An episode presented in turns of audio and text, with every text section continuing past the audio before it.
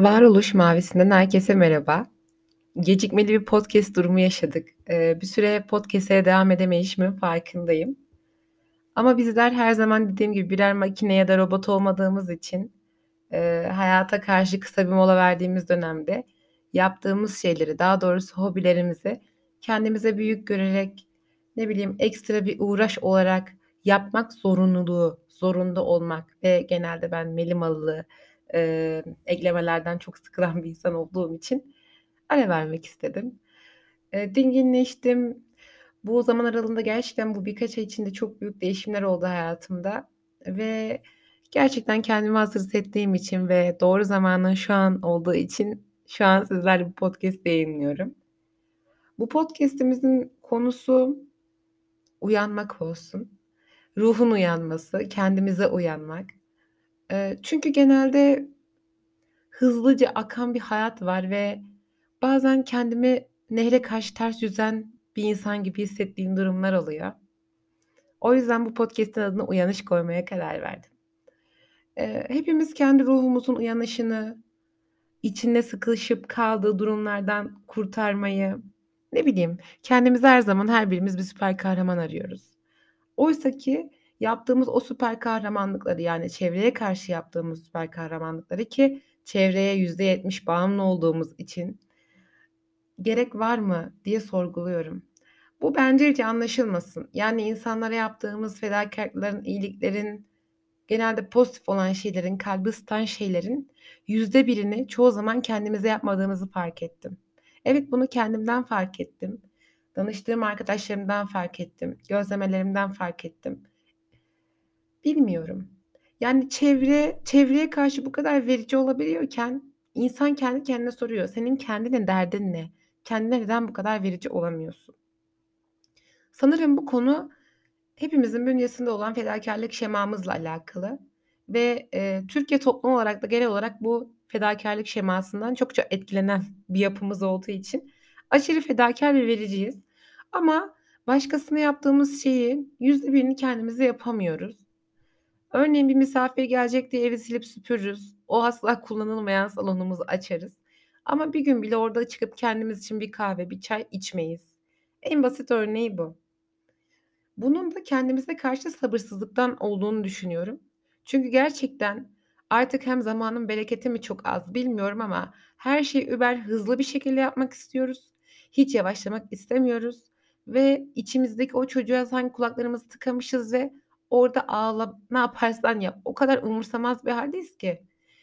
Eğer kendimize karşı böyle bir hâldeysek dışarıya yapmamızın hiçbir anlamı yok. Çünkü sen kendine daha verici değilsen, sen kendi kendine daha baş başa kalamıyorsan, ne bileyim, bir paylaşımın yoksa kendine dair senin dışarıya yaptığın 10 kat, milyon kat bile olsa hiçbir değeri olmuyor. Nereden başlamamız gerek? Ne yapmamız gerek? Ben demiyorum ki hepimiz %1 vericiyiz ya da ben de kendime karşı az vericiyim, çok kötüyüz değil.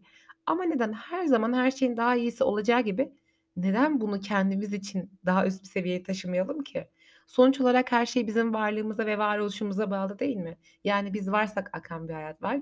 Biz varsak akmakta olan bir yaşam var. Biz varsak sorunlar var. Hatta çözümler bile bunlara dâhil. O yüzden gelin bu podcast'te düşünelim. Kendimize dair neler yapabiliriz? En basiti gerçekten ne kadar ağır bir iş şartlarımız olursa olsun, hakeza eğitim hayatımız da olabilir ama kendimize karşı bir verebileceğimiz 5 dakika olabilir. Ama kesinlikle bu 5 dakika içinde dışarıdan, eee, geçen arabaları izlememeliyiz ya da halı desenlerindeki desenleri düşünmemeliyiz. Gerçekten o 5 dakikayı kendimize sindire sindire vermeliyiz. Bunu yapamıyorsak ya da ilk başta yapmakta zorluk çekiyorsak zaten sabır kavramımızda bizim algılayamadığımız değişik türde bir sıkıntı var. Çünkü gerçekten sabırsız bir nesiliz.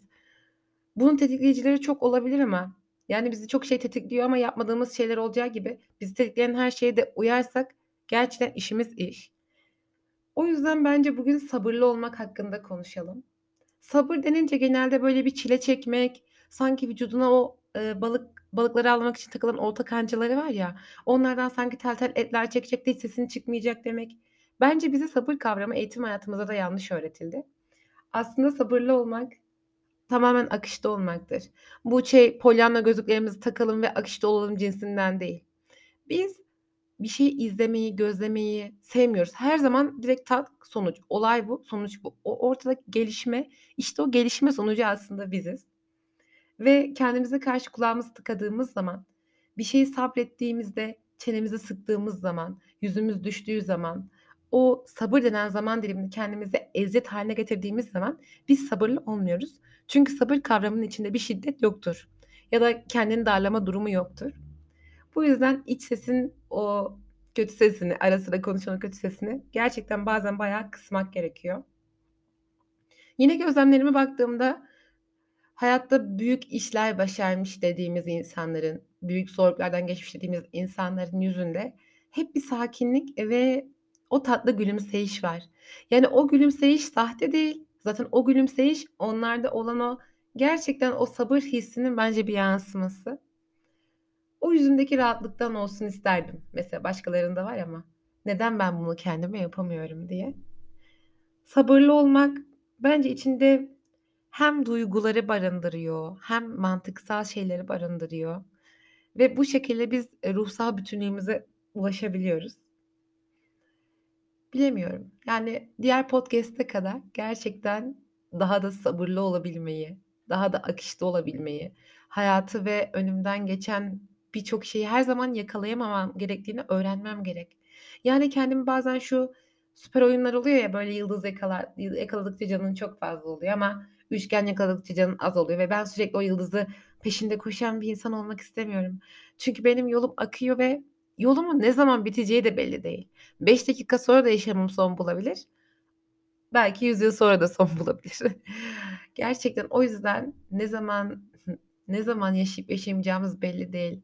O yüzden o hızlıca akan yolda hızlıca geçmek yerine biraz durup yolun etrafını, gökyüzünü, yeri, düştüysen bile düştüğün o yarana bakıp gülebilmeyi öğrenmelisin. Öğrenmeliyiz. Bu podcast'in konusu bu. Teşekkürler.